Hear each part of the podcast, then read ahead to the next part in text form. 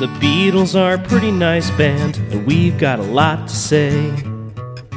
The Beatles are a pretty nice band, talk about 'em day after day. But we also love the outfield a lot, so are these songs better than your love? The Beatles are a pretty nice band, someday we'll judge if they're fine, oh yeah, someday we'll judge if they're fine. Mother Nature's Son. Do do do do do do. So I don't think I've ever said this about a Beatles song before now. Um, boring, boring. Ah, We've already done the finger picking songs and the tunes alluding to nature. We get it. Y'all went to India and meditated a lot, and talked to Donovan. And Paul, I I know I'm rough on you this week, but are you kidding me with the doo doo doos? We're like don't don't don'ts. The only good thing that come out of this song is that it forced John to scrap his song "Child of Nature," which became the much better "Jealous Guy" a few years later. we're all better for that. Uh, yeah, I think this song feels uh, unfinished. Like the melody's great. You know, you can tell like you could take that home to the bank. It, it's a beautiful song just to listen to. But yeah, like where's the rest of it? Like you could. I feel like if you let it gestate for like another album cycle, then more would have been done with it. I, I don't know. I I, I wanted. Well, I'll get. We'll get to it later. I I, I mm-hmm. want to like this song a lot, mm. but it's just tough to. The uh, trumpeters and the trombonists were uncredited on this one. Maybe it was- Just like Donovan. Yeah, maybe Donovan played him. Yeah, probably. Written by Paul, it was inspired by a lecture on nature given by the Maharishi Mahesh Yogi in India, although the song was mostly completed in Liverpool. Uh, Paul said, I seem to remember writing Mother Nature's Son at my dad's house in Liverpool. I often used to do that if I'd gone up to see him. Visiting my family, I'd feel in a good mood, so it was often a good occasion to write songs. So this was me doing my Mother Nature's Son bit. I've always loved a Nat King Cole song called Nature Boy. There was a boy, a very strange and gentle boy. He loves nature, and Mother Nature's Son was inspired by that song. I've always loved nature, and when Linda and I got together, we discovered we had this deep love of nature in common. Nature, nature, nature. There might be a little help from John with some of the verses. Uh, Paul later said, I was very fascinated by streams. I just like to see them burrowing their way to the sea or wherever it is they go.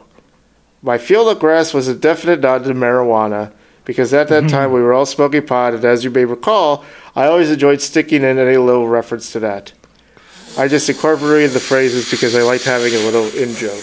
And that's true, like throughout his book, The Lyrics, 1956 to the present, he, he's like, he admits, like, uh, yeah, that was about weed a little bit.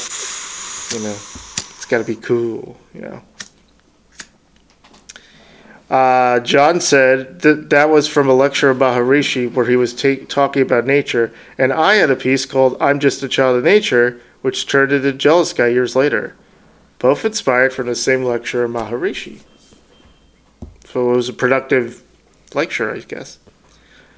Nature kids, they ain't got no function. Paul worked mostly alone on the song. No other Beatles appear on the recording. On August 9, 1968, he recorded 25 takes of Mother Nature's Son. He oh recorded his vocals and acoustic guitar simultaneously. Take 24 was judged to be the best attempt. Take 2, meanwhile, was released on Anthology 3 in 1996. The song was completed on August 20th in Studio 2. On to Take 24, McCartney overdubbed Timpani, another acoustic guitar part, and drums. The latter set up in the corridor outside the studio to give a staccato effect. McCartney worked with George Martin, he's back, on the brass arrangement, also recorded on this day. John and Ringo were working on Your Blues elsewhere at Abbey Road at the time. They did, however, briefly enter Studio 2. Ken Scott said Paul was downstairs going through the arrangement with George and the brass players. Everything was great. Everyone was in great spirits. It felt really good. Suddenly, halfway through, John and Ringo walked in, and you could cut the atmosphere with a knife. an instant change. It was like that for 10 minutes, and then as soon as they left, it felt great again. It was very bizarre. Hmm. Fun, fun, fun. Sure. I don't, I don't want to hang out with nature after that. Maybe to come back.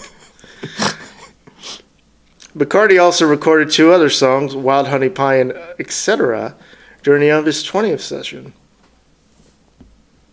Mikey Erg recorded a pop punk influence cover of the song on his 2020 EP, Bon Voyage. Jack of White. the Ergs. Ah. Jack White covered the song at the White House when McCartney was being given the Gershwin Prize on June 2nd, 2010. Uh, Ramsey Lewis covered the song and used it as the title of his 1968 album Mother Nature's Son. The album includes other Beatles songs. Harry Nilsson covered the song in 1969 for his album Harry. John Love that De- cover. John Denver covered the song on his Grammy winning An Evening with John Denver album. It was also on his 1972 album Rocky Mountain High.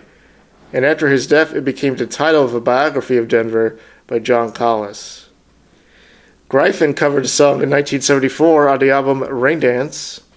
Sheryl Crow covered it for the movie I Am Sam. Danger Mouse very good cover. Danger Mouse included a sample of the song in his mashup version of the Jay Z song December 4th for his The Grey album. And of course, Phish And- covered the song on Halloween 1994 as part of a full set covering the entire White Album. It can be found on Live Phish, Volume 13. I'm still not going to listen to it. I listened to a little bit of it this week. Okay. What's your verdict? Man, Trey Anastasio can't really sing. Aw. I don't know. Well, it's more like ah, they're having fun. I, pr- I appreciate their them attempting something like that in concept, but uh, you know, Yeah. It's an acquired taste. Phish is an acquired taste. That's for sure. Love count zero.